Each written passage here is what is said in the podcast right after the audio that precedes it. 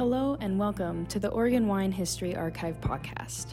The Oregon Wine History Archive is located at Linfield University in McMinnville, Oregon, and is dedicated to preserving and sharing the Oregon wine story.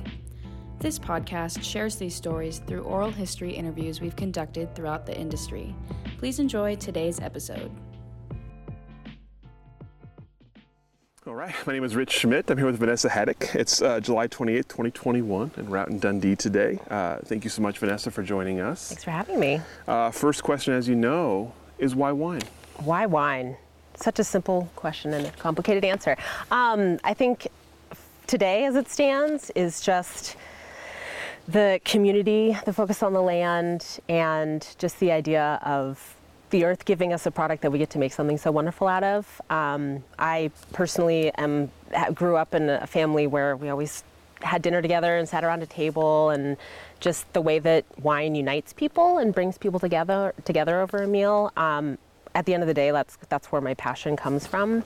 Um, it's just that togetherness and that that sharing of stories, food, wine, etc. Um, yeah, that's where I am today. I grew up in the wine industry, though, like around the wine industry. Well, let's talk about that. Tell, tell us about growing up. Yeah, so I grew up in Salinas, California. Um, my father was in the wine industry for many decades. Um, he worked down in Gonzales at what was then the Monterey Vineyard and has since been bought out and bought out, and Seagram's and Constellation now owns it. Um, but as a kid, just would go to the winery with my dad all the time. You know, if we didn't have school or summer break, my brother and I would go, we'd take our bikes, we'd bring bread, feed the ducks in the duck pond. It was just around it. Um, and as part of that, you know, industry events and harvest parties, and we had lots of family friends in the industry as well. So, um, again, just that convivial nature and going to a harvest party and the whole family getting to go, and there's like fun stuff outside for the kids to do, and the parents, and just that familial sense of it um, was just a, huge part of my upbringing. Um, but yeah, I never really realized to go into wine until much later in my life. So, yeah. So tell us about kind of education. Uh, what did you What did you do after high school? Yeah, so after high school, I uh, first and foremost, my, my mother's Australian, so I grew up going back and forth to Australia. I grew up traveling. I'm half Australian citizen, etc. Um, and it was just always a really important thing to our family. Um, internationally was predominantly to go to Australia to visit family and friends, um, but it just it even at a young age sparked my interests and i just loved being out in a different world and different money and different transportation and different accent and different slang. And so when i finished high school i sat there and thought okay what can i study that will enable me to study abroad and travel abroad as much as i possibly can during my college career? I don't know exactly what i want to do with that but i know that i have passion there. Um, so i decided to study international relations. Uh, I actually went to UC Davis, and unlike a lot of people in our industry who went there, I didn't go for wine. I, I just fell in love with the campus, I fell in love with the community, um, with the school, and decided that was it. So, studied international relations, uh, big focus on economics, political science, you know, kind of thought I was going to go down the government route, the diplomacy route. That was something else I had a lot of interest in. And um, actually, quite early in my college career, kind of things started to gel. I, um, as I mentioned before, my dad worked in the wine industry for many years. At that point in in my life, he had moved to the spirits side. So he worked for Skyy Vodka, which was an, an upstart, you know, up and coming hot new brand type thing back then, 100,000 cases or some small number.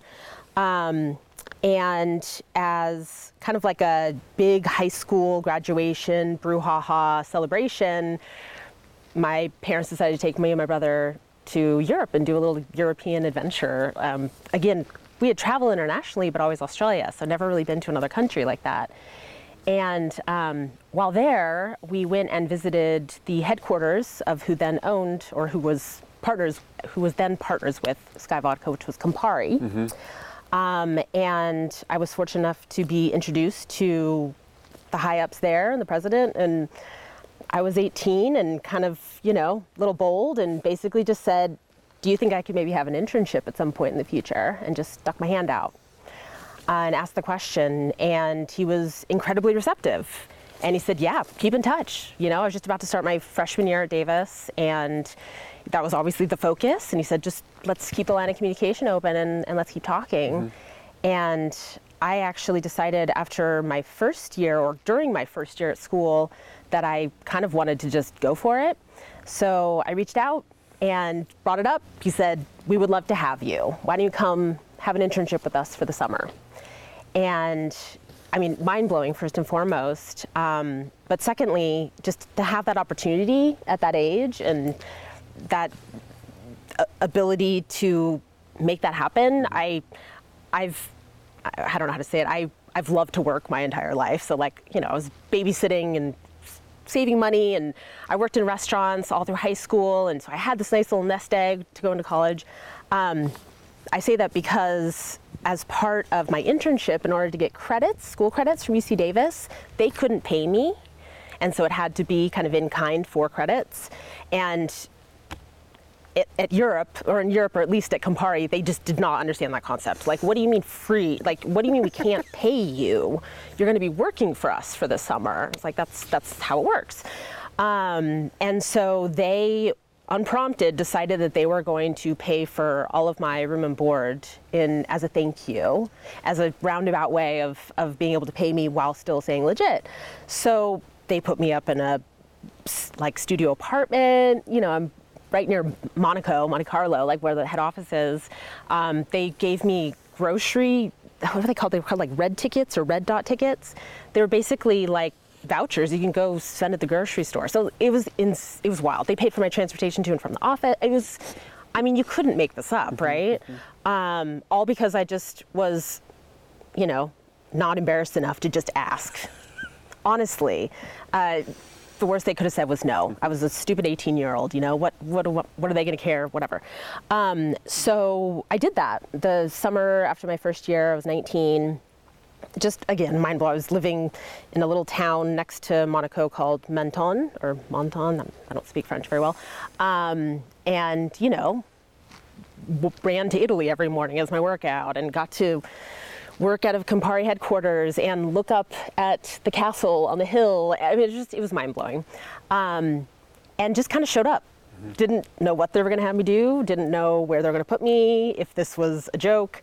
Um, and they decided to plot me in the marketing department. And, you know, a lot of internships I think do really well, or interns do really well when they have a focus, a project, you know, something tangible that they're achieving or completing over the course of their internship. Mm-hmm. And so they had me go through all of their closets of marketing material and POS and organize and archive it all and it was like I liked it. I like awesome. to organize. I That's love, awesome. you know, and so I'm sitting here and I'm going through like 20 year old ad copy from Campari and you know all these beautiful spirits and wine brands and liqueur, liqueur brands that they have. And I just kind of like the light bulb went on a little bit just like okay I work for an alcohol company. I could get paid for talking about alcohol all the time. Okay this is interesting. Um, and it just kind of like planted the bug in my ear. Still didn't know I was going to go into wine, but that was kind of my first foray into the alcohol world. Um, I'm totally meandering down that path now, but uh, yeah, that was the start. So um, went back to Davis for year two, and you know, I got itchy feet again. it was like it I, really I, compare. yeah, it was like I knew I wasn't probably gonna stay in that one place for the last three years of my school. So then I was like, okay, how can I work the system? Like, how can I leverage this and find the loopholes to use this to my advantage of what I want to do, which is experiences and traveling and, and really figuring it out. Um, so I decided second year that spring to do a study abroad program in London, going down that marketing path again, um, which done via the UC Davis Study Abroad Center was just straight transfer of credits because it was all very organized. Um, again, going down the marketing path, but they put me with um, an economic development alliance firm. Mm-hmm. Basically, they worked with uh, specific states in the U.S. and what they did was companies or or products or industries in those states that were interested in pursuing business in Europe this firm was basically doing all the market research to understand if there was a market, if there was a consumer need for these products that were being pitched from America. Mm-hmm. So things like lawnmowers and those types of just tangible things that we take for granted. You know, my job was to go and see, okay, how many people have lawns in Europe? Like how many people, how many lawnmowers are currently sold? What kinds of lawnmowers are currently sold? That kind of stuff. So just really understanding market side of marketing. Um, so I did that. That was in London, um, and then I mentioned earlier, my mother's Australian. I'm dual citizen, so I have the freedom to kind of go back and forth. Mm-hmm. And I also have the freedom to be able to use the university system down in Australia, um, which is mind blowing. And we won't go down the college cost path compared to America. But um, so again, I came back from London for my three month internship, and then I basically just moved down to Australia. And um, I lived the rest of the year down there, so it would have been, I don't know, 2004 maybe. Um, so I was there for about six months, enrolled in the University of Sydney, and um, I'd, I'd, actually done a PELP, a planned educational leave from Davis, so I withdrew for the semester to be able to enroll the University of Sydney um, for the semester, and down there I studied more kind of on the politics government side. So I did Australian government, Australian history, you know, just really kind of immersing mm-hmm. myself in that culture. And while there, kind of picked up from my high school um, restaurant days and took jobs working in hospitality and working in restaurants and, you know, getting more into that side of things, but now having kind of a little bit of an alcohol framework mm-hmm. that I had experienced. Um, so yeah, that was just actual work experience while studying, etc. Well, I kind of realized halfway through the semester that since the University of Sydney was on semester program, but UC Davis was on quarter program, so 10 weeks instead of 16, that my semester credits from University of Sydney, when transferred to the quarter system, like multiplied a time and a half. So I ended up graduating early because I studied abroad and so many times and the transfer very strange. Um, this is all going somewhere, I promise. It's just a very long story. Um, anyways, finished Australia, came back for the last year and a quarter of school, graduated a quarter early, so I got out a few months before my actual walk, graduation walk would have been. Um, again, obviously, you're noticing a trend. I'm obsessed with traveling. And I was like, you know what? I finished early. I'm not walking for three months. Instead of just like going straight into the work world and trying to find my first career job, like I'm gonna go reward myself. So I decided to buy a two way ticket or you know round trip ticket to Europe and a rail pass, and then just went and backpacked around Europe for a couple months by myself. And I'm getting to the wine part, I swear. So, um, as part of this trip, you know, I was just bopping around different countries. I'd go where I want. I'd wake up, and the beauty of Eurail and Eurail Pass and all that stuff. Um, so I was in Italy at the time, and I was in Cinque Terre. And so I was staying in one of the fishing villages in Rio Maggiore, and was I was staying in hostels as cheap as I could while I was traveling. And in this hostel I checked into, it was a shared room with four other people. There were two brothers from Brazil, and then two best friends from I want to say Michigan. And you know, you do the niceties, you meet each other, you talk, where are you from, share stories.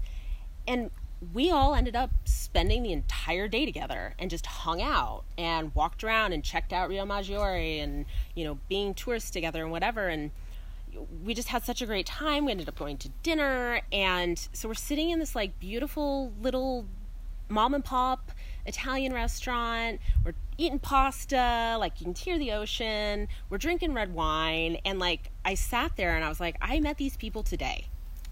And I feel like I'm going to know these people for the rest of my life. And I, it, that's when the light bulb went on. And that is what wine is to me. Wine to me is that connection and that experience and that punctuation to the human connection. Um, the togetherness, the eating, the sharing, the breaking of bread. Mm. Um, that was the moment when I knew I wanted to go in the wine industry. Mm. It was done. It was just like, I know it. It's that, yeah, I had that moment. So I came back, and you know, at the time, once I graduated, I was just doing some administrative work. I was doing some temp office work, that kind of stuff. and um, I worked at Sacramento State in the I'm gonna forget the name the not the president's office, but basically administrative, the president of the university, the VP of the university type thing, and just supporting their staff. And what was supposed to be a two week temporary assignment extended into a six month temporary assignment um, because they we liked each other and they liked my work and I liked working for them. And they were the most incredible people to work for because I was pretty honest about you know I'm earning my money and you know I'm going to start my career. And and so even though the two weeks was supposed to end and then I was going to you know just live off my savings to try to find a job they were like nope you can keep working here. We will support you. Going to interviews. Whatever you need you need a reference. I mean it was incredible. And you know I think one thing that I've experienced and I try to give back is all of these people along my way who have mentored me, who've given me opportunities, who haven't laughed in my face when I've asked ridiculous things, you know, who've offered proactively to support and to mentor and to, to provide guidance. Mm-hmm. Um, and that changed my life, you know, having that that support and people who believed in me because of what I could do for them helped me go on to my next level. Um, and so so I started applying and I was in Sacramento at the time so, you know, I'm looking at Napa, I'm looking at Sonoma, and just trying to figure out what that looks like. And uh, I just started applying to different roles in marketing departments at, at larger wine companies. Um, actually, this is a little bit of a funny story. I'll try to tell it. Treasury Wine Estates, um, at the time they were Foster's. I had uh, applied for a marketing assistant position, and when I interviewed, at the end of the conversation, it became clear this wasn't really a marketing coordinator position. It was basically an admin assistant position, um, tangential to the marketing department. And I kind of sat there and I was like, you know, I've been doing admin assistant work all through college, and I think I'm ready for the next step beyond that. I, you know, I, I think I'm qualified beyond that path. And so I declined the offer. I was like, I'm, I'm not going to just take it because I got offered. I'm going to stick with my guns.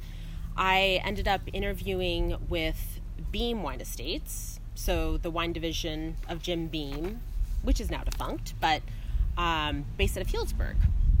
So I moved to Healdsburg and I got a marketing coordinator position. And I was again fortunate enough to be put on the luxury portfolio. Um, and there, you know, luxury meant estate based, vineyard based wineries versus just brands, right? So I got to work on some amazing brands right off the get go. I got to work for Atlas Peak, Buena Vista, Gary Farrell, Wattle Creek, William Hill. Um, and I just really got to immerse myself in, again, the land based, the estate based, all that I am passionate about in terms of that, that tie to the land. Um, my first boss was incredible. His name's Brian Carr. And one, he's brave to hire this new grad who's never really done this stuff. And, you know, I remember I was assigned an Excel spreadsheet project and me not having known how to use to Excel, you know, I'm sitting there like adding on my calculator the formulas between cells and I'm showing it to him. He's like, and, and, like I look back and I'm like, that was laughable. I mean, how little I knew and how much faith and trust he put in hiring someone like me. Um, and I remember, I mean, there's a lot I remember about Brian. He's amazing. But I remember he told me the simplest yet most effective piece of advice that I've ever had in my career, which was use your resources. That simple. And, you know, at times when I knew I didn't know what I was doing, or I didn't have the confidence or the faith in the direction I was going, just having his voice in the back of my head saying, use your resources, like, find any way to find a solution to your problem search, look, ask, inquire, etc. I mean, it was just it, again so simple but so effective, um, especially in those moments of maybe self doubt or not knowing what the hell I'm doing. Um, so yeah, he was my first, you know, big influence on my career. Mm-hmm. Um, incredible time working for Beam. Worked with amazing brands, amazing people. About a year and a half into my time there, Constellation bought us out.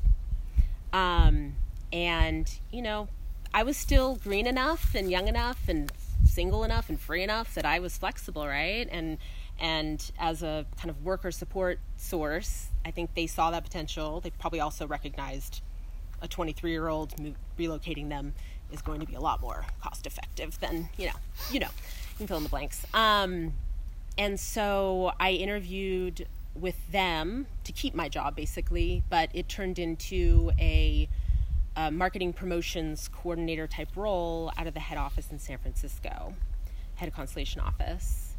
So um, yeah, they relocated me to the city. That was probably 2007, I think, eight, 2008.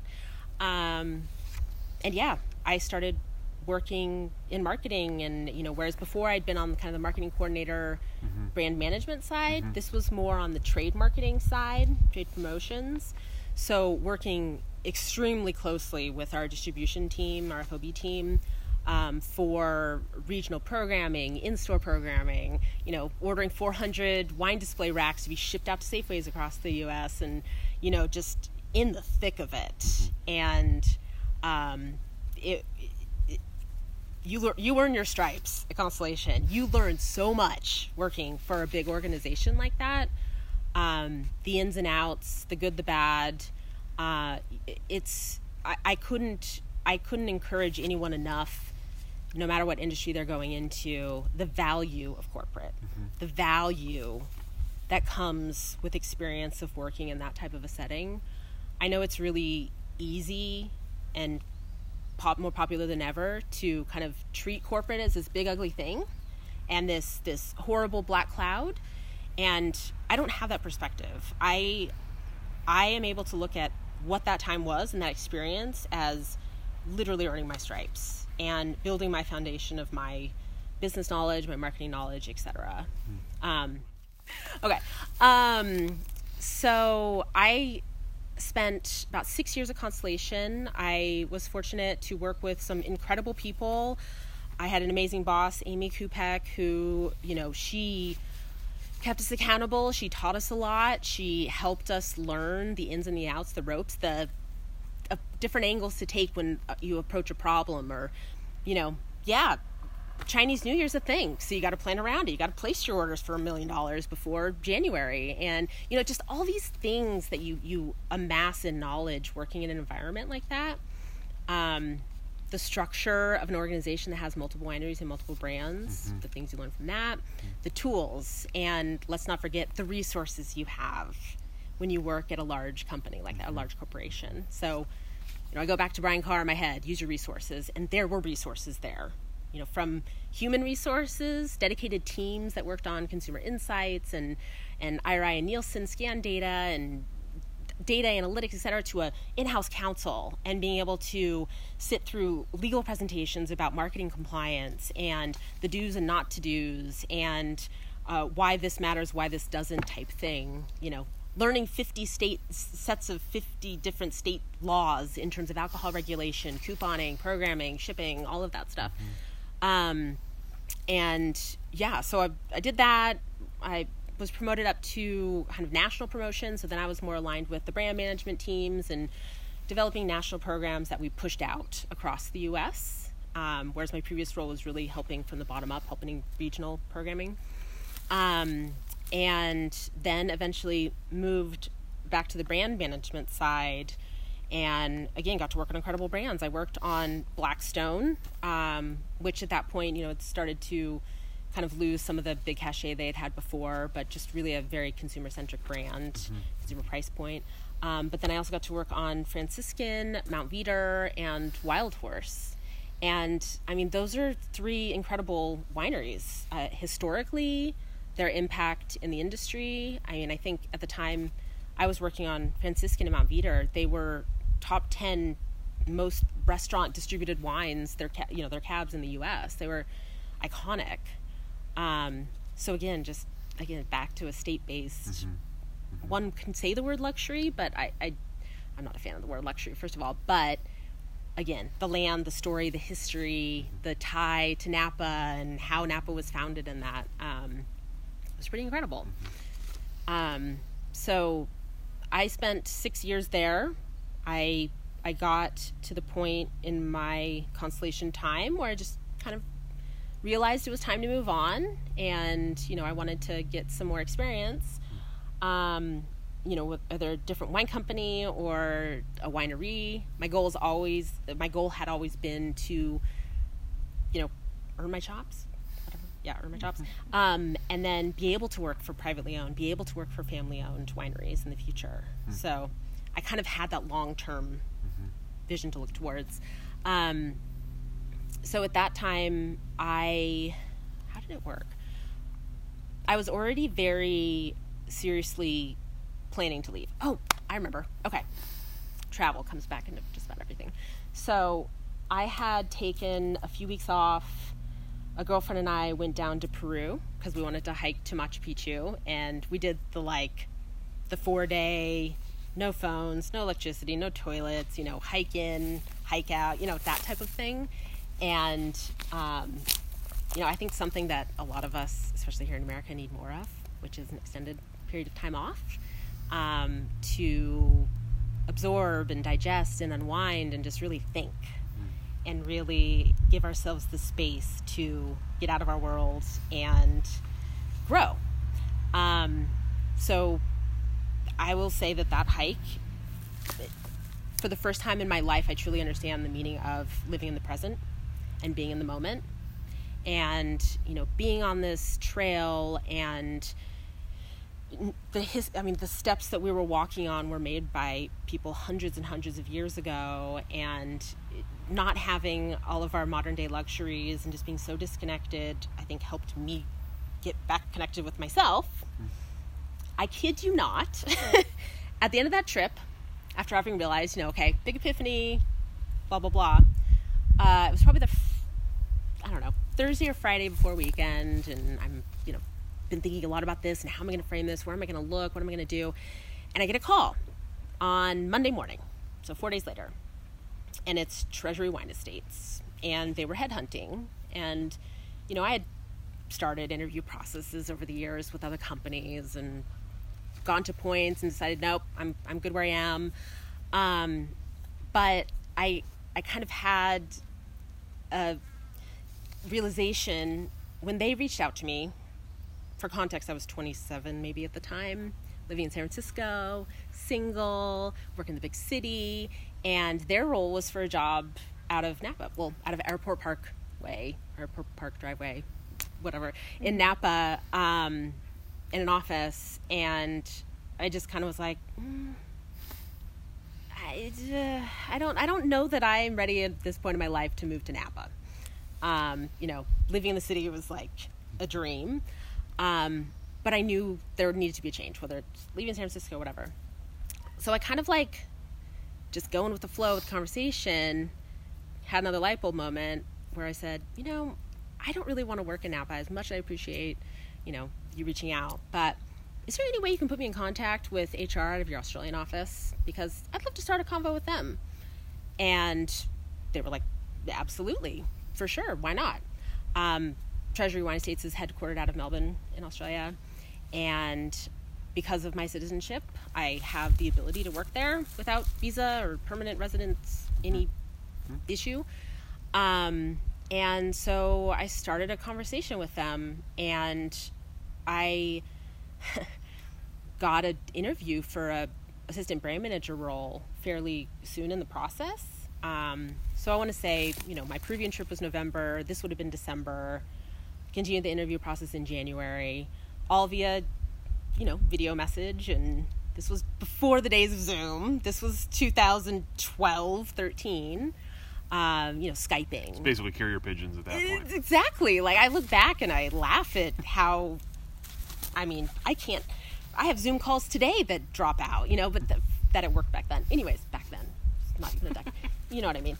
Um, and interviewed for this role, end up being offered the role, got my package and contract, and quit Constellation, and three weeks later moved back down to Australia to work for Treasury.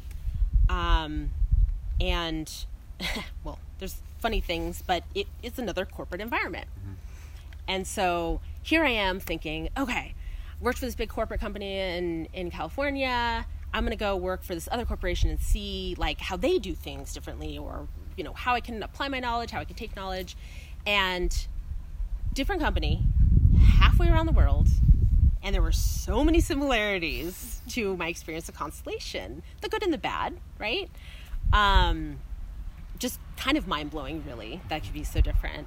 Um, as has been kind of a pattern in much of my career, when I started a role and if I've done reasonably well at it, I tend to get more responsibility. Mm-hmm, mm-hmm. Um, so I started working on a few of the estate brands down there. I worked on, um, you know, Wynns Coonawarra, I worked on Coldstream Hills, and eventually made my way up to marketing manager, brand manager level.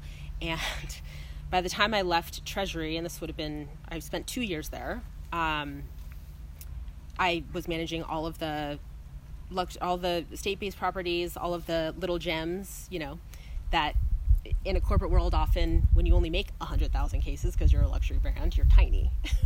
and so here I am like hawking some of the highest priced wines in the portfolio, but with the lowest cases, you get the lowest num- amount of marketing spend. So again, getting creative, using my resources, seeing how I could pool, you know, money between brands to make things happen and I, I think when I ended, I was managing 16 or 17 different wine brands by that point. Um, yeah. And it's weird to look back because I can't believe it was only two years because it feels like it was such a long, such a long time there. Um, so that was my Australian chapter, number two. So, you know, I'm very direct and open and open book, whatever. Um, studied uh, women's studies, and I forgot to mention that UC Davis. My minor was uh, women and gender studies as well, which I just kind of fell into and fell in love with the study of gender and historical and present day and feminism and all that. So, you know, like any good undergraduate, after they take a class like women's studies, I became hardcore feminist. You know, it, it's I think it's inevitable when you study. You go to that extreme. I've I've you know found the balance now. But at that time, um, still being single and being halfway of the world, before I had moved to Australia, um, I actually was in a relationship with my now husband um, and fell deeply, madly in love.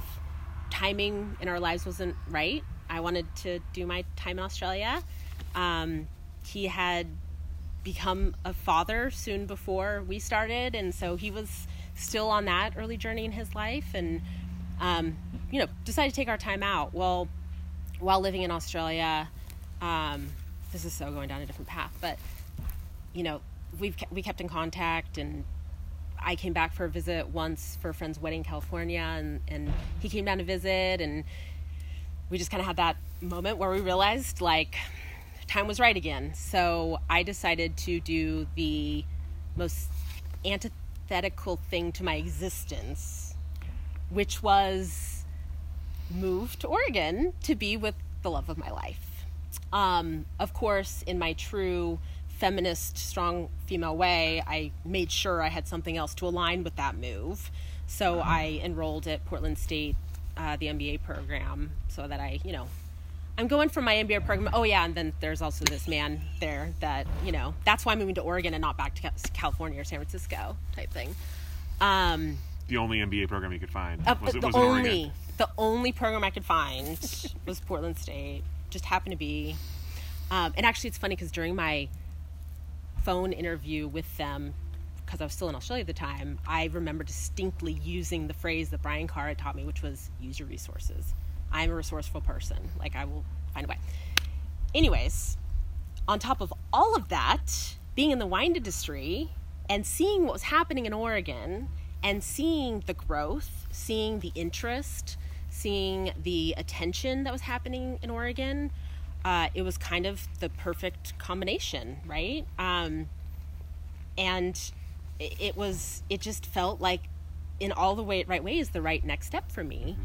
Mm-hmm. Um, and I mean, even when I told colleagues, friends, and family in Australia about moving to Oregon, they were like, oh my God, I've heard Oregon's beautiful, the hiking, the outdoors. Like, Portlandia was really hot then, and so everyone knew about Portland, you know, like it or hate it.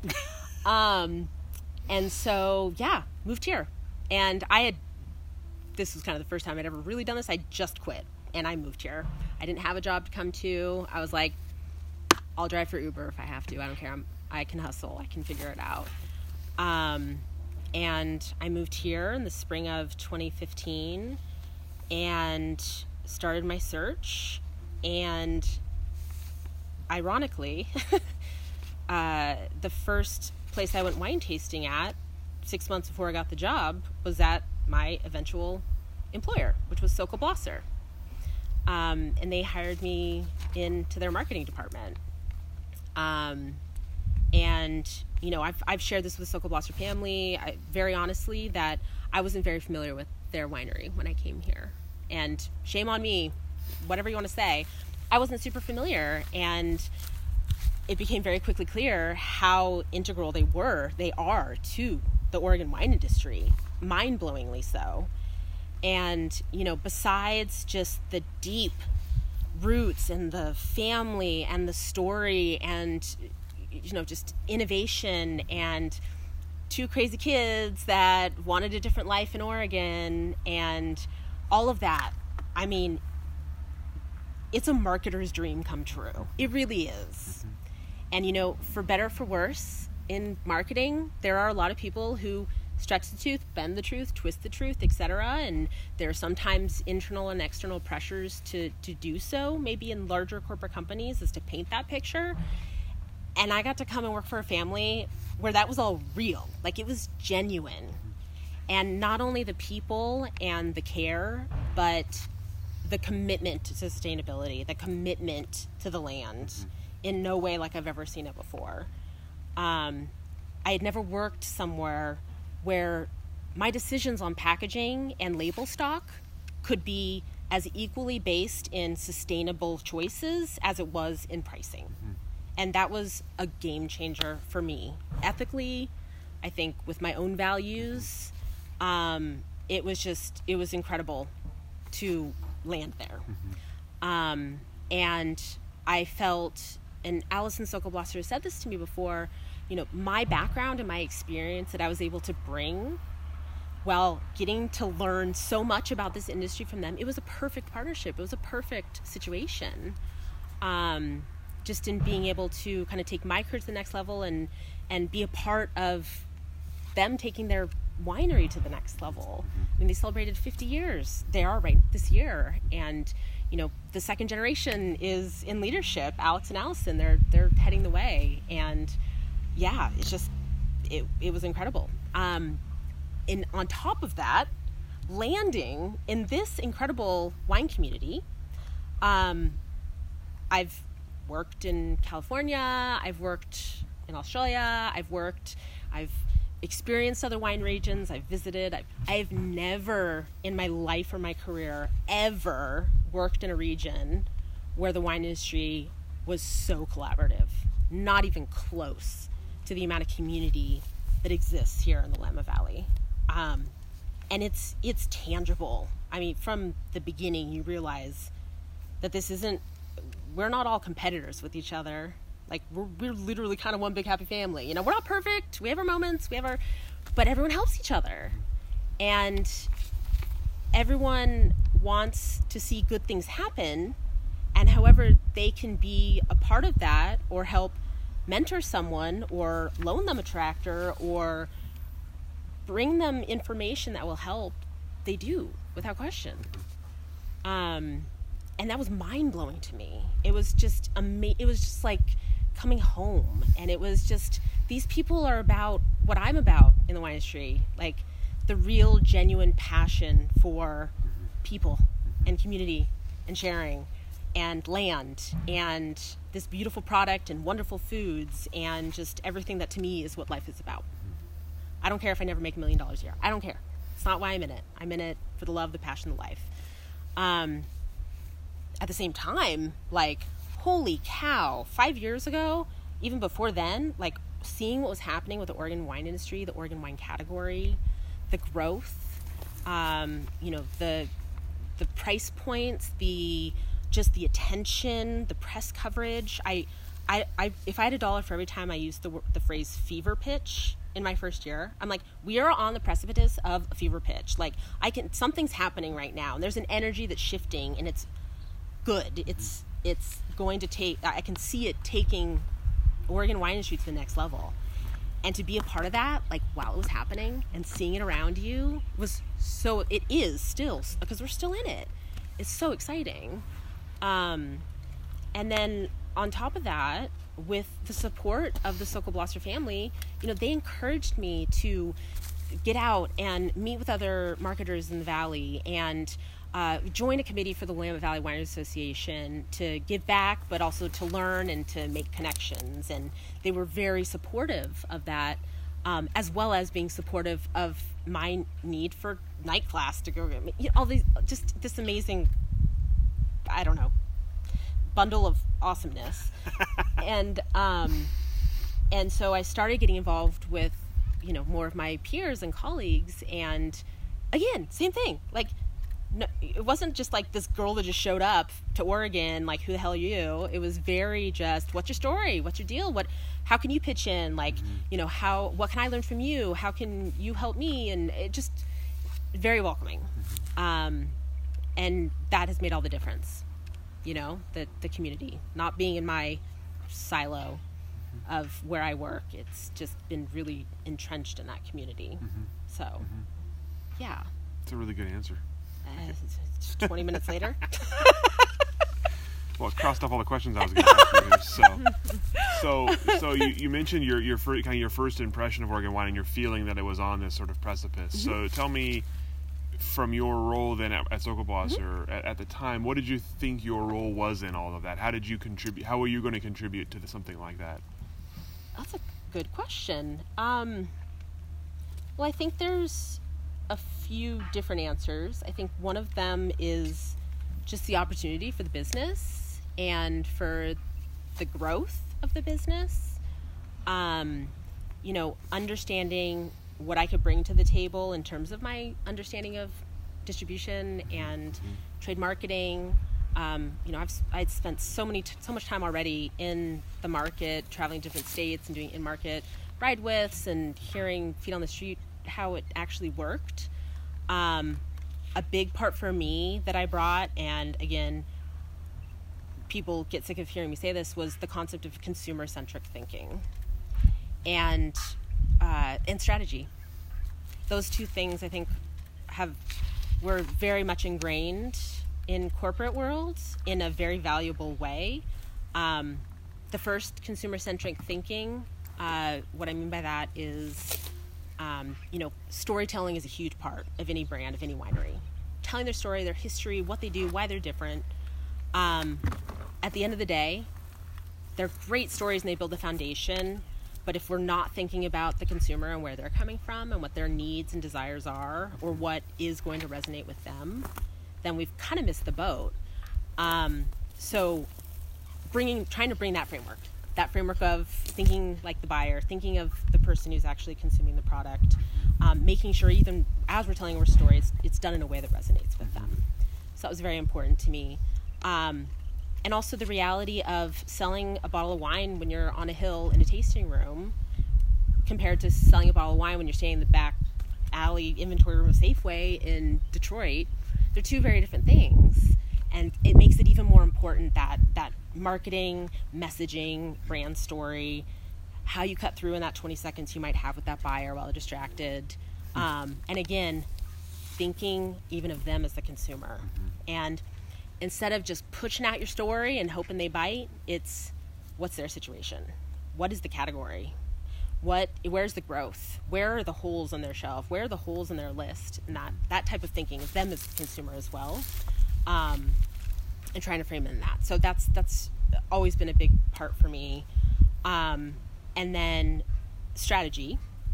That one's I mean that's a whole different interview in and of itself, but you know, trying to achieve business goals,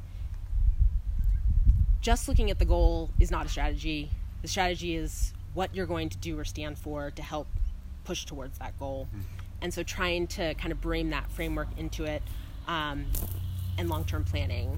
You know, I think there's and this is not directed to anyone in this valley, but it's just, you know, the age of reactiveness is over.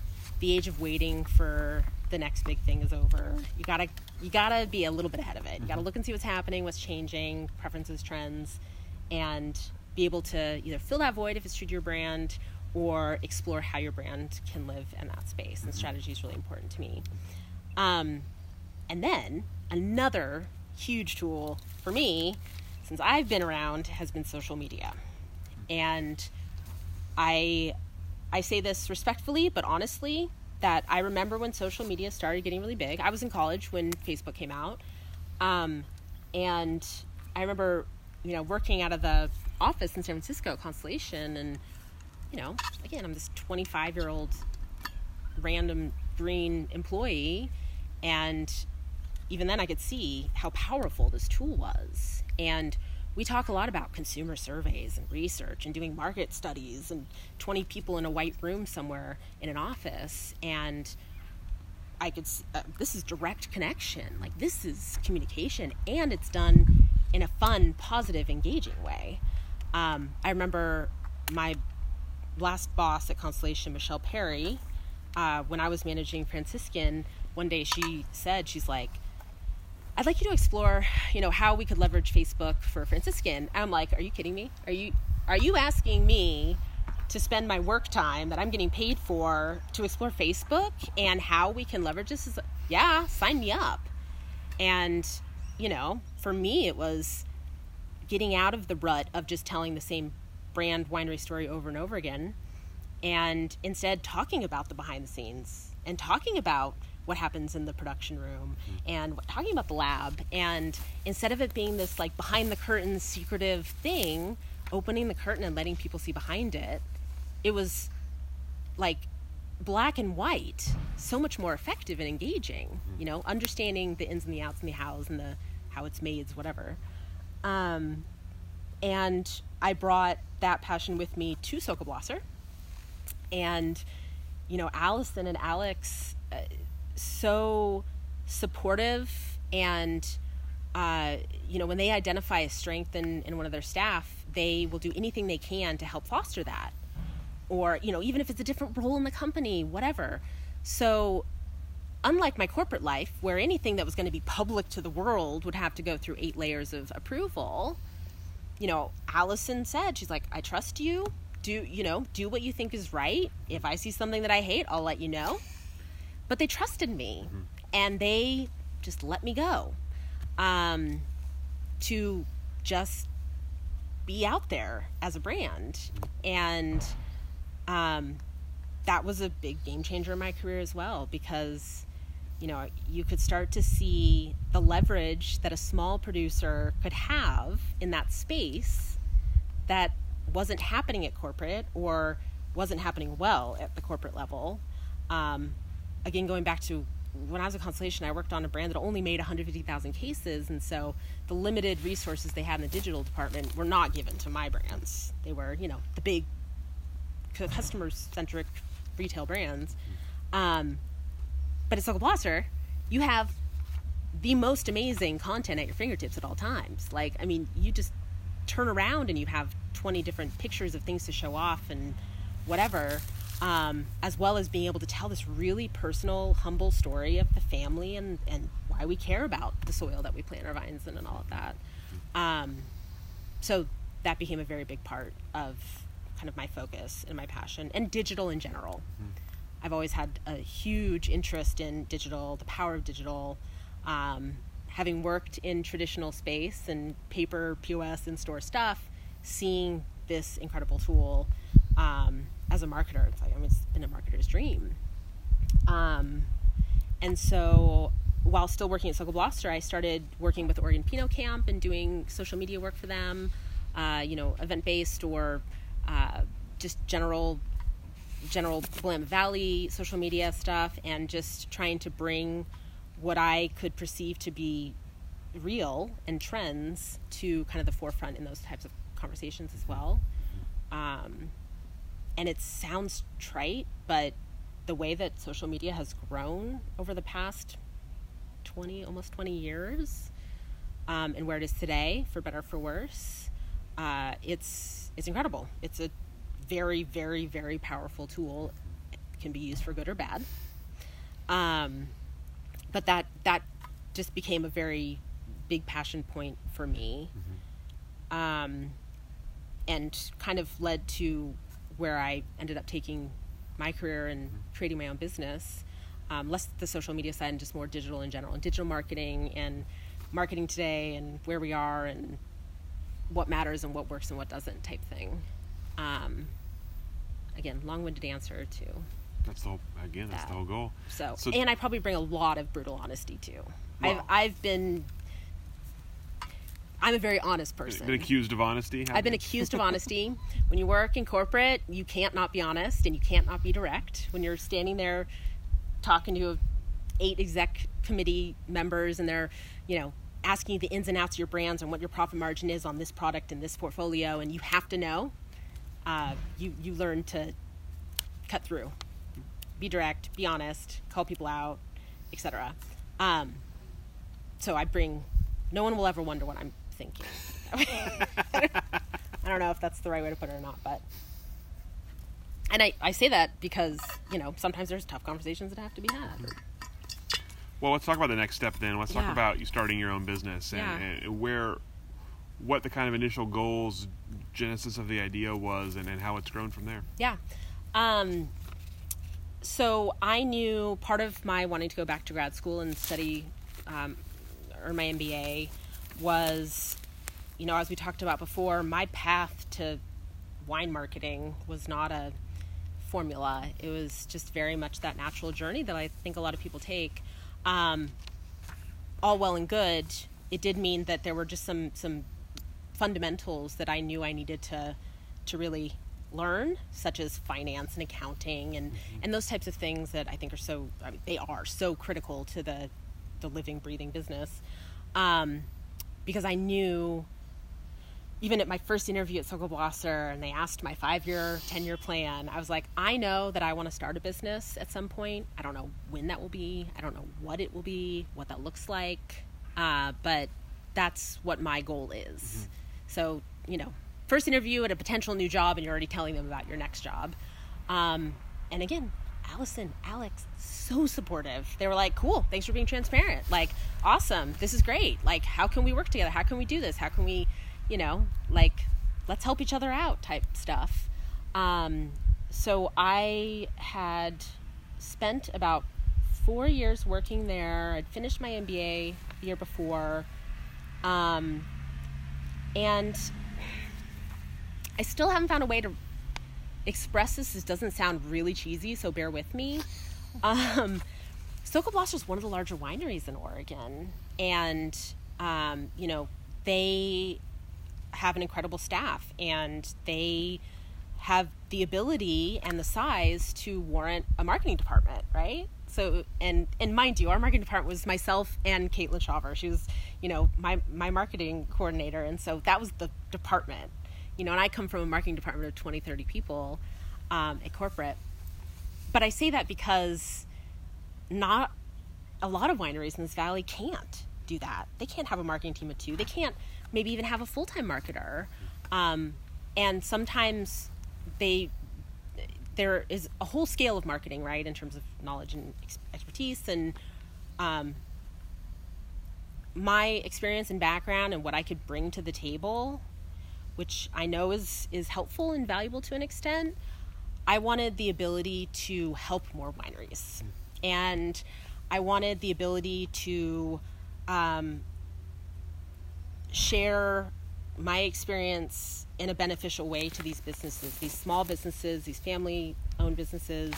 Um, because one thing I did learn in my first few years here is all of the incredible stories of winery. I mean, you know, you're an archivist.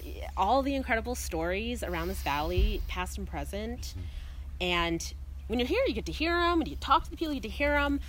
But stories that just like need to be shared with the world, and and that consumers want to know about, and helping marketing. I feel a big part is helping bridge that gap mm-hmm. between the physical home the consumer market, how it's not just you know it's not exploiting consumers. It's how can we meet people where they want what we have.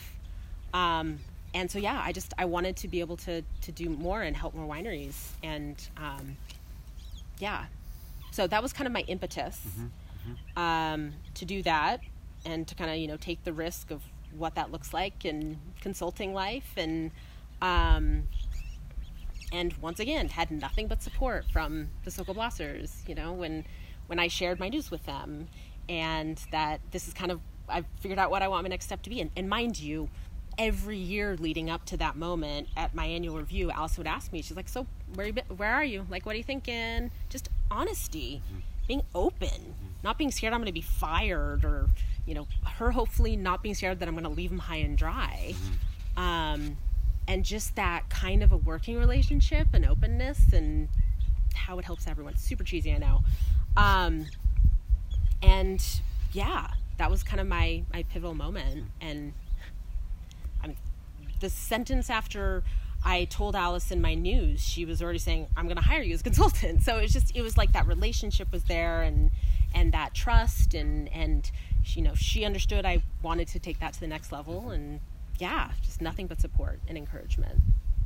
Um, so yeah, I've been doing that for the past gosh, almost two years, two years in August.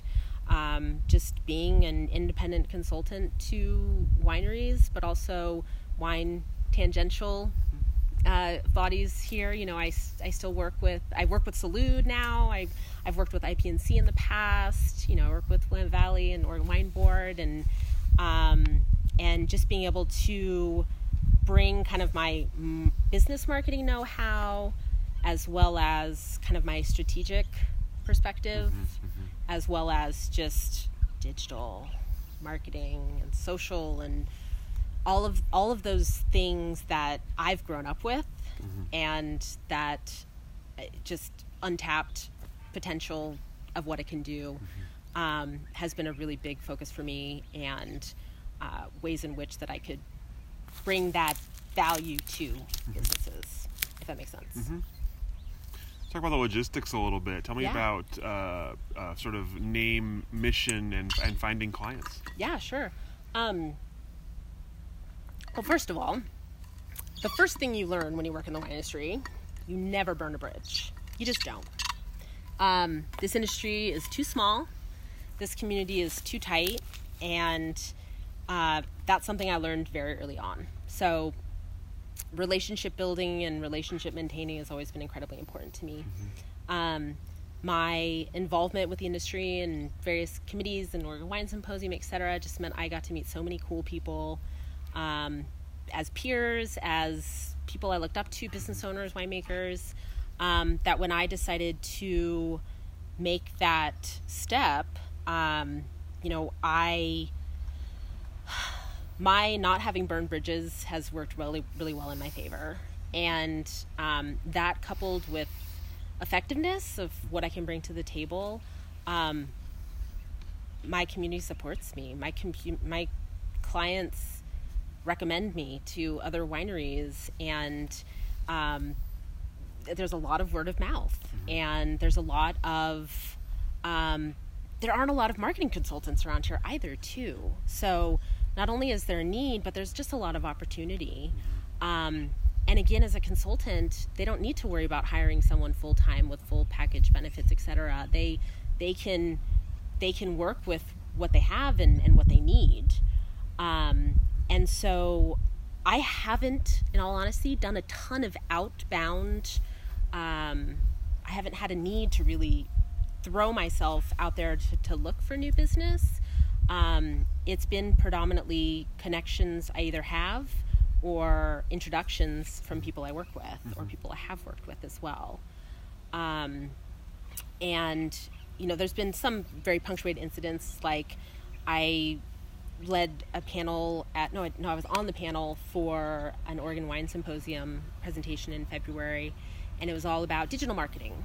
And how to leverage advertising, digital social media advertising to help support your business.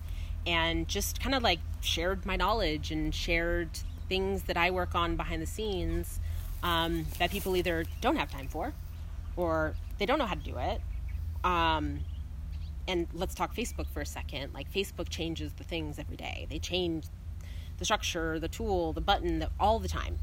Um, because I had been so entrenched in that world for so many years and grew up grew up in Facebook advertising and going to I mean, I remember the earliest days of advertising compared to where it is now. Mm-hmm. Um, I don't know the phrase, but you kind of have to be in it every day to understand how it's evolving and changing. And so, people who aren't in it as much as I am, or you know, when they think of it, it's so overwhelming. It's so complicated. It's not perfect, and it glitches all the time. Um, and so I had led this pan or been on this panel not only sharing like hey these are the things that you probably don't know you can do that you can do. Or these are the people you can target. This is how you can speak to consumers who care about what you have. Um, sharing that knowledge and encouraging people you know don't just wait till you have time. Like this is core uh, to your business um, that led to a lot of conversations and client work mm-hmm. and kind of ongoing relationships mm-hmm. um, and not without uh, what needs to be mentioned is COVID. And, you know, whereas before COVID, a lot of businesses knew they needed to focus on digital and they were investing in digital, you know, at Sokol we'd been building e-com for years and all DTC and digital and just trying different things and pulling levers and seeing and, and really investing the time and the human resources into that mm-hmm. that when COVID came, someone like the Sokol Blossers were were a few steps ahead than those who maybe never got to the marketing mm-hmm. or never got to the digital. Mm-hmm. Um, and when COVID came around, that wasn't going to fly anymore. And overnight, some people had to figure out how their business was going to survive. And you know, if they've they're a small producer that you know doesn't have national distribution or has focused really hard in building their brand in the Portland on-premise market and all bars and restaurants are closed. I mean, it was a reckoning for a lot of people. And it um, the smart ones realized very quickly that they needed to address and they needed to act fast um, in in that pivot, in that instantaneous pivot.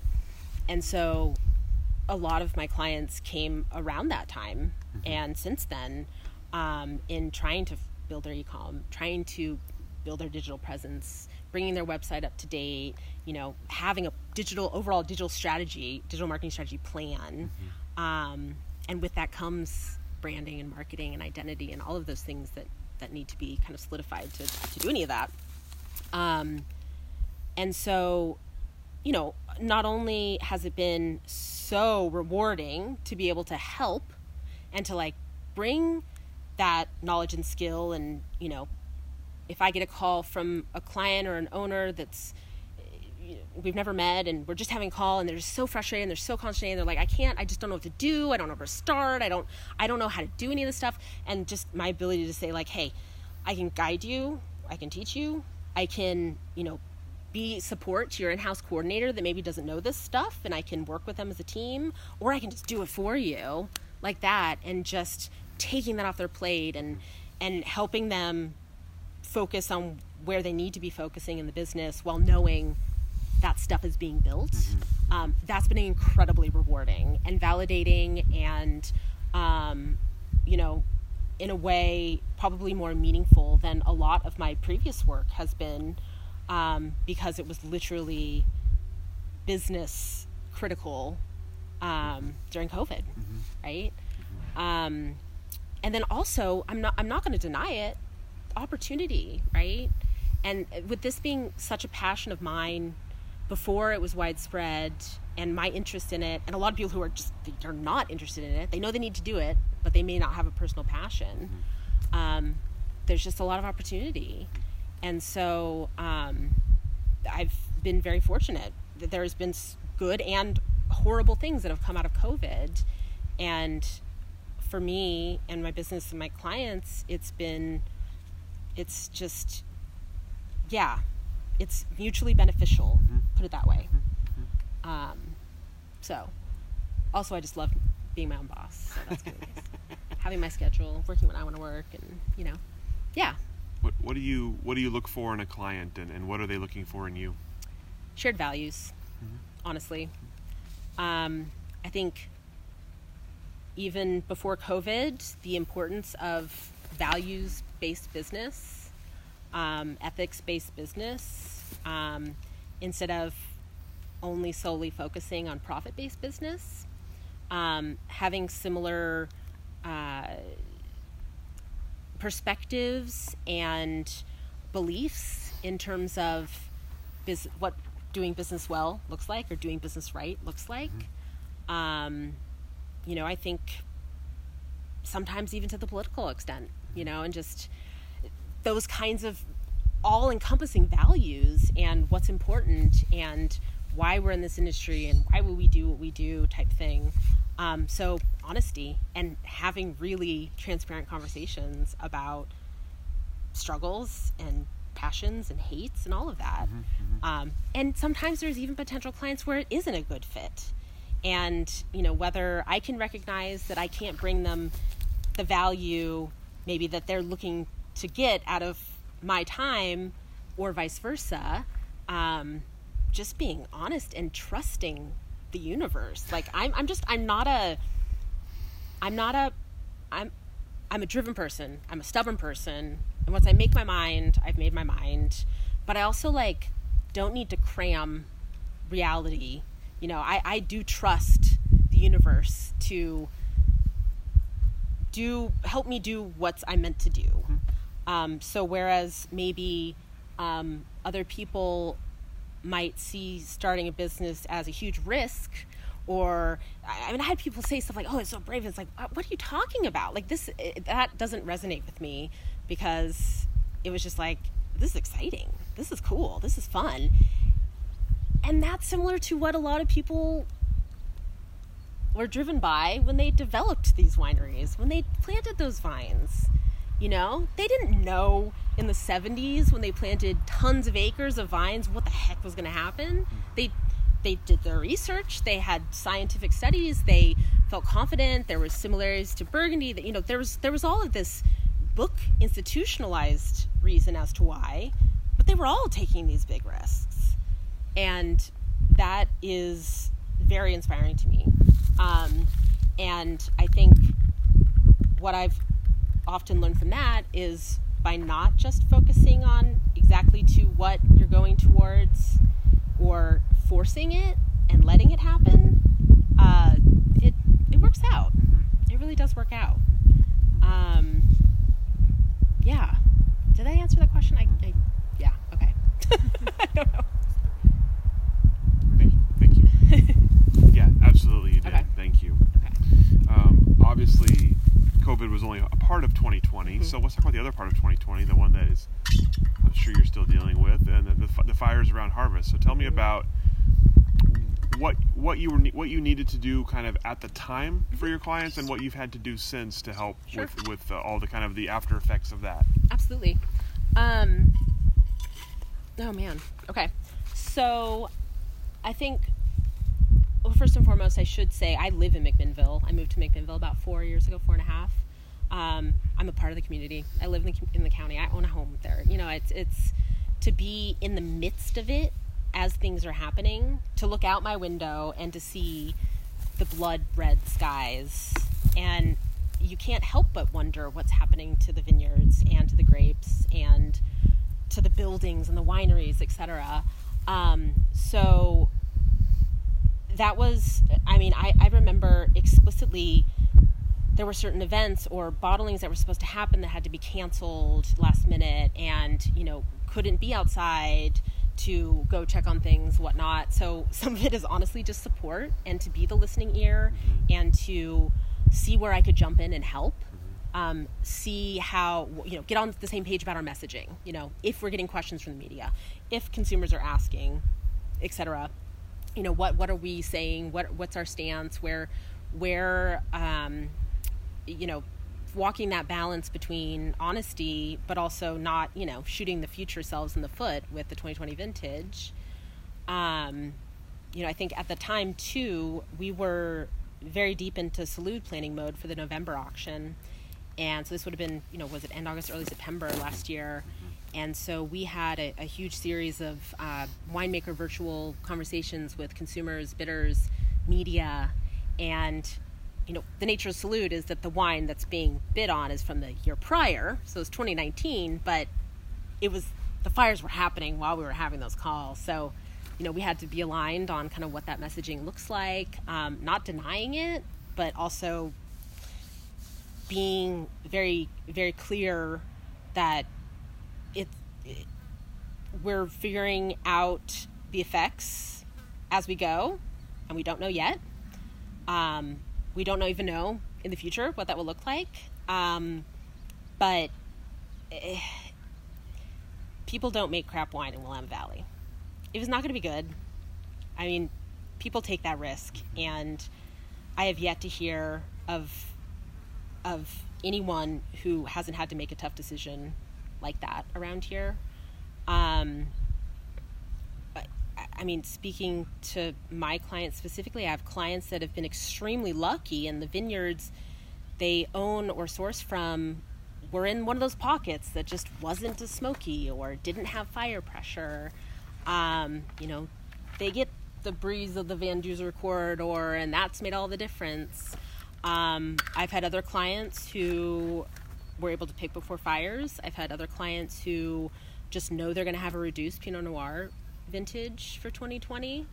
Um, from a business standpoint, a marketing standpoint, in the moment, it was very hard tug on the heartstrings. You know, those pictures were so dramatic, and while treading carefully, not to just show destruction and fire everywhere and freak everyone out, you know, there was something poignant about sharing these images and sharing eh, the story of what's happening. Mm-hmm. Um, again, you go back to social media. Like, what other avenue can you, as the brand or you, as the marketer, control the narrative of what's happening to you um, than social media directly to your consumers? And so, on social media and just fielding questions or fielding comments, it was all from a place of care and concern. You know, everyone, media, consumers, etc., was just like, is everyone okay? Like, is anything damaged? Is the lamp like gone? You know, it just it was very it was very real and very human. Mm-hmm. Um, I think that even the media has been very conscientious instead of just being nasty about it or making grand sweeping proclamations about what this is going to mean for the vintage. Um, I know that there will be that. I'm sure when some of these wines come out, there are going to be major wine publications that write things about the vintage, um, good and bad. Um, at the end of the day, if we can have that direct dialogue with consumers and our buyers and our media, we'll be all the better for it. Mm-hmm. Mm-hmm. Um, I had a conversation with a client yesterday who, you know, knock on wood, he's like, the wines are in barrel and it's looking okay so far. You know, it, it we're gonna have to keep trialing and making decisions and decisions right before bottling and periodic testing after tasting after bottling. Um, but the gratitude when it hasn't affected a client, as well as the clients who just they know it has happened and they know what the sacrifice is going to mean and it sucks but they can't change it and they know that um, so how do we market and message it in a positive productive way how can we use it to the business's advantage mm-hmm. Have you had? Are you been running long on inventory for the last three years? Well, guess what? we just found your solution. Have you been looking for a justifiable reason to raise price for a decade? Well, guess what? You have constrained supply.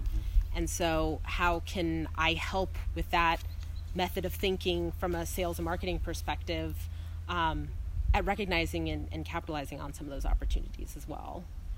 Um, in odd ways, COVID and the move to digital and the move to delivery and the move to e-com, the move to virtual probably saved some potential danger in September, mm-hmm. you know? Mm-hmm. It wasn't just reliance on the tasting rooms by that point anymore. It wasn't reliance on visitorship. I, I can't even, I don't even, September wineries were still open. They closed down again for a few months, mm-hmm. but um, yeah. Mm-hmm. And then also, I don't know if ironic's the right word, but even in the six years I've been here, just seeing the changes in the weather pattern, um, you know, let's say prior to 2010, kind of the general statement about Oregon wine is we let the vintages express itself. We don't have a house style that we force no matter what. We we like the vintage variation, and that's part of our identity.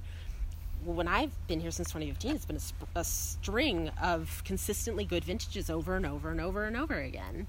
You know, I mean, I've, we've had a rainy year, but it, not this year, but previous years. But um, the positive potential impacts of climate change that have helped with some of that stylistic um, characteristics that are consumer friendly have worked to a favor. But then we also have greater fire pressure than we've ever had before. And we've seen what's happened in Napa and the glass fire and, and all of that. And, you know, we're in it now. I mean, we experience it here now. Mm-hmm. We had, what, 114 degrees three weeks ago in June. Um, it's, it's a real thing. Let's talk about the industry a bit, and I know you're still still not not a long term Oregon resident yet, mm-hmm. but I'm, but you've obviously seen some changes. So tell me, tell me where Oregon wine stands now compared to when you got here. What those any of the changes you've seen, and and what you see next for the industry. What what what as it comes out of the pandemic and, and, and comes off of a rough vintage. What what do you see for the near and kind of long term future? Yeah. Um, well, first of all, I have to say that um, the prominence of female winemakers here is incredible. Um, you can't count them on two hands. You know, I mean, it's it's uh, it's so incredible to witness even that shift in my career of you know a female winemaker being uh, a rarity. Um, to I think that I mean it's close. To, I think it's like somewhere similar between males and female winemakers in here in the Willamette Valley. So, um, as a woman, that is very awesome for me to see and encouraging, etc. Um, I think our reckoning with racism over the past, I mean, the history of this country, but um, very real and present, front and center um, over the last couple of years has been like I said, a reckoning and a a very real thing that is now finally being talked about and discussed at length, um, which is in some ways similar to what this industry felt like when I started in it as it relates to females. Mm-hmm. You know, it was still like there's there's just some stuff that still exists in this industry that it's mind blowing.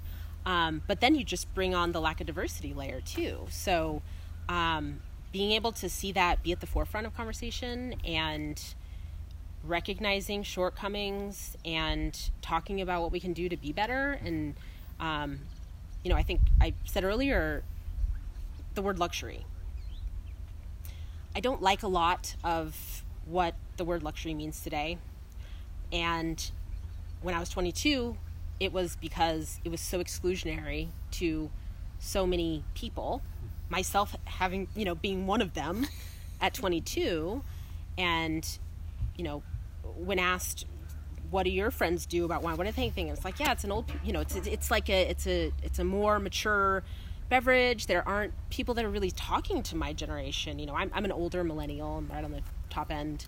Um, and they weren't, there wasn't yet that voice of, that consumer that is so huge of our market um, we weren't being talked to or being ignored you know i've gotten sorry snobbery walking into napa valley tasting rooms even though i worked in the wine industry i mean just like weird stuff like that was all all present um, and this is not at all to equate my experience with those of the bipoc community by any means um, but just like a little bit of a taste or an understanding of even a, the tip of the iceberg of, of their experience. Mm-hmm. Um, so we have a lot of work to do, and I think a lot of people are still learning what we need to do, but it's out in the open now. Mm-hmm. And, um, you know, no longer is there this archetype picture of what a wine consumer or a winery owner looks like anymore. Um, you know, things that have previously been frowned upon or you know we're better than or we are more premium of a product than or whatever i mean none of that has ever resonated with me and in fact, I think has shot the industry in the foot in many ways in the past. You're ostracizing so many. Um, race is a huge part of it. Like, if you are, if you have this narrow view of what wine is or what wine means, then you're you're excluding a lot of humans, but also you're excluding a lot of potential consumers. Um, yeah, I, I didn't really totally answer that question. yet. Fantastically. It's just a big one. Let's talk about let's talk about what's next. Well, another one I wanted just to call out Sure. though is LGBTQ, and we just finished last month. We had Wine Country Pride here in the Valley, and um, for an entire industry, a huge portion of our local industry to recognize that community in a way that's beneficial and celebrating is amazing. And to say I live in the wine region that created Wine Country Pride, I mean that's amazing. That's incredible. And it's it's just it's so encouraging. It's so where I think the future of the wine industry should have been going for a while and finally is. Um, it's about the people. It's about community. It's about togetherness. It's not about excluding people because of their personal identity or because, guess what, not everyone can afford a $300 bottle of wine. Um, being inclusionary, I think, is just the future. And I think it's smart business and it's way more fun than being around people who are all the same and I don't just don't like snobbery. So I'm on a permanent, individual, personal mission to fight snobbery in wine. It's an excellent mission for your business. It's you know it's it's, it's a job security right Wow. there. um, that, that too. uh, but otherwise, I I I do think the wine industry is incredibly well positioned um, in terms of current consumer trends. So people care about sustainability now. People care about business ethics, how you treat your staff. Um, people care about where the product comes from. People care about supporting ethical businesses, and they will pay for those things. And I don't just mean that from paying a higher price point, but meaning the concept of value. And what people value has shifted in a way that is so beneficial to the wine industry, especially for those who recognize it, um, because that's our DNA. Like, we couldn't make wine without this dirt. Um, so I just I think we're so well positioned, well poised, not only trend but long term, um, to that to that living, breathing product of the land. So what about for your future now? You've got a you've got a business. You're just getting started. You're, you're you dealt with quite a year in your first full Yeah. year for first full year in it. Yeah. Tell me what comes next for you. What comes next? Well, my clients come first, always. Um, I, I don't know. I'm happy where I am right now. I'm I'm happy to be on the path I'm on. Um, I'm happy to just see so many fresh perspectives come to the industry, both as a whole but locally. Um, I love this industry so much, and I really could not imagine being in a different industry. Um, you know, whether that means I want to build an agency of 50 people to support the entire region or I want to be able to help one on one, I haven't yet figured out. I haven't really decided. Um, but I just want to keep doing what I'm doing and helping people and yeah. Any any sort of milestones or goals, either personally and professionally, things you're looking ahead to? It's a really good question. You know, I've, I've always, I had my thing to look forward to get to where I'm now, and I haven't really totally thought ahead to what that is yet, maybe. I don't know if that's a bad thing to say. Um, but also, I don't really have an exit plan right now because I just love it. I just, I mean, as long as I can keep contributing to the industry and being helpful, I think this is where I'll be. Um, I've I've never bought a house until I moved to Willamette Valley. You know, I've put down roots myself as with my family, um, and just being around it and being amongst it. Um, I just I just want to keep giving back to the industry because the industry's done so much for me. Um, you know, I want to be able to help mentor people like people mentored me, you know, people new to the industry or trying to figure out their path or intimidated, overwhelmed by wine knowledge or the complexities of this industry. Um, just being able to pay it forward, I think, will be important for me. Mm-hmm. But um, career business wise, I don't. Mm-hmm. I see. I'm in it for the long haul, for sure.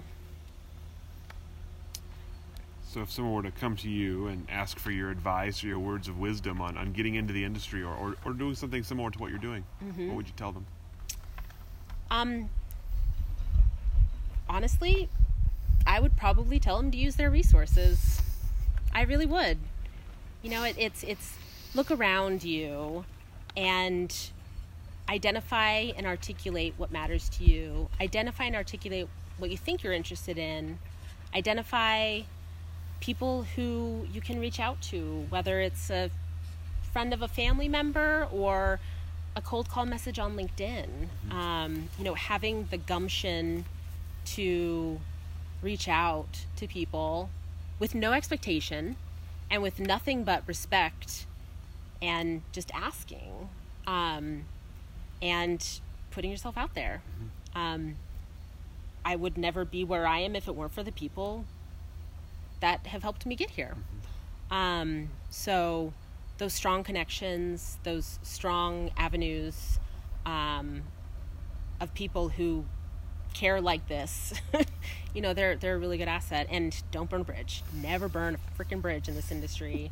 Doesn't matter how important you think you are or how successful you think you are, it will bite you in the short or long term. Um, and I don't mean don't post stuff on social media. I mean post everything on social media, but the relationships, the one-on-ones, the the people you work for or with or admire or respect. Um, always remember that bridge. Keep that bridge for sure. And have fun. Have fun. I mean, like, what's the point of life if you can't have fun? And enjoy it. Enjoy it as you're doing it. And knowing that it won't always work out perfectly and, and, and knowing that there will be hiccups and stumbles and mistakes and errors and like that's okay and that's good. Um, but at the end of the day, if you're not laughing and having fun in the wine industry, then you're doing something seriously wrong because that's what this is all about. We are not saving lives, we're enhancing lives. Um, so, yeah, use your resources. Google is helpful too. so just, just another resource. Just another resource, you know? So, yeah. Yeah, if I think of any other zingers, I'll let you know. But I mean, that's a that's important. I mean, you got to copyright some of these at some point. I, right? It's on camera now. First usage, right there. Well, that's all the questions that I have for you today, Vanessa. Is there anything I didn't ask that I should have? Anything we didn't cover here today that we should have covered? I don't think so. I, I, I, I will. I will say one thing, and this isn't really my story, but just kind of something that's important to me. Something very interesting about the wine industry is that no matter what books you read, what movies you see, what courses you study, what online forum you learn about wine from, understanding a wine region, understanding wine production, understanding this community, like you have to physically visit. You have to go to those places. You have to see it. You have to touch the soil. Um, and that's something that digital will never replace. Um, that has been so challenging with COVID in terms of that inability and travel. Um, that I just I encourage people to get out, explore, ask for those three weeks off, no matter what America tells you otherwise, the company will survive and you will be better for it, and thus you will be a better worker for it. Um, I could rattle off about a hundred of those like isms, but once you work in Australia, you learn how to have work-life balance. It's very different. So, yeah. Fantastic. Come to Willamette Valley. I mean, of it's course. Pretty gorgeous. We should. We really should every every interview that way. I know, right? Duh. Don't necessarily stay, but, Yeah. but at least come visit. Though, how many people do have that story? Came for a visit, came for Oregon Pinot Camp. Eight years later, I'm Here, here. still here. Yeah, it's it's, it's magical. It's absolutely magical. So, and the more that we can do to maintain it, the more that we can do to diversify it, the more that we can do to further inclus inclusify, have better inclusivity, the more people get to enjoy this respectfully. So yeah. So- Well, thank you so much for your Yeah. time today, for setting us up with this beautiful space for the interview, and uh, for your great stories and answers. And we're going to go ahead and let you off the hook. All right. Thank, you so much. Thank you for joining us for this edition of the Oregon Wine History Archive podcast. And thank you to all our supporters, partners, donors, and interviewees who have helped make our project a success. Be sure to check out our website at OregonWineHistoryArchive.org for more interviews, photographs, wine labels, and more. And stay tuned for more interviews as we tell the story of Oregon wine. The Oregon Wine History Archive podcast is brought to you from the Oregon Wine History Archive at Linfield University, with a very special thank you to all the Linfield Archive students who have contributed to these oral history interviews over the years.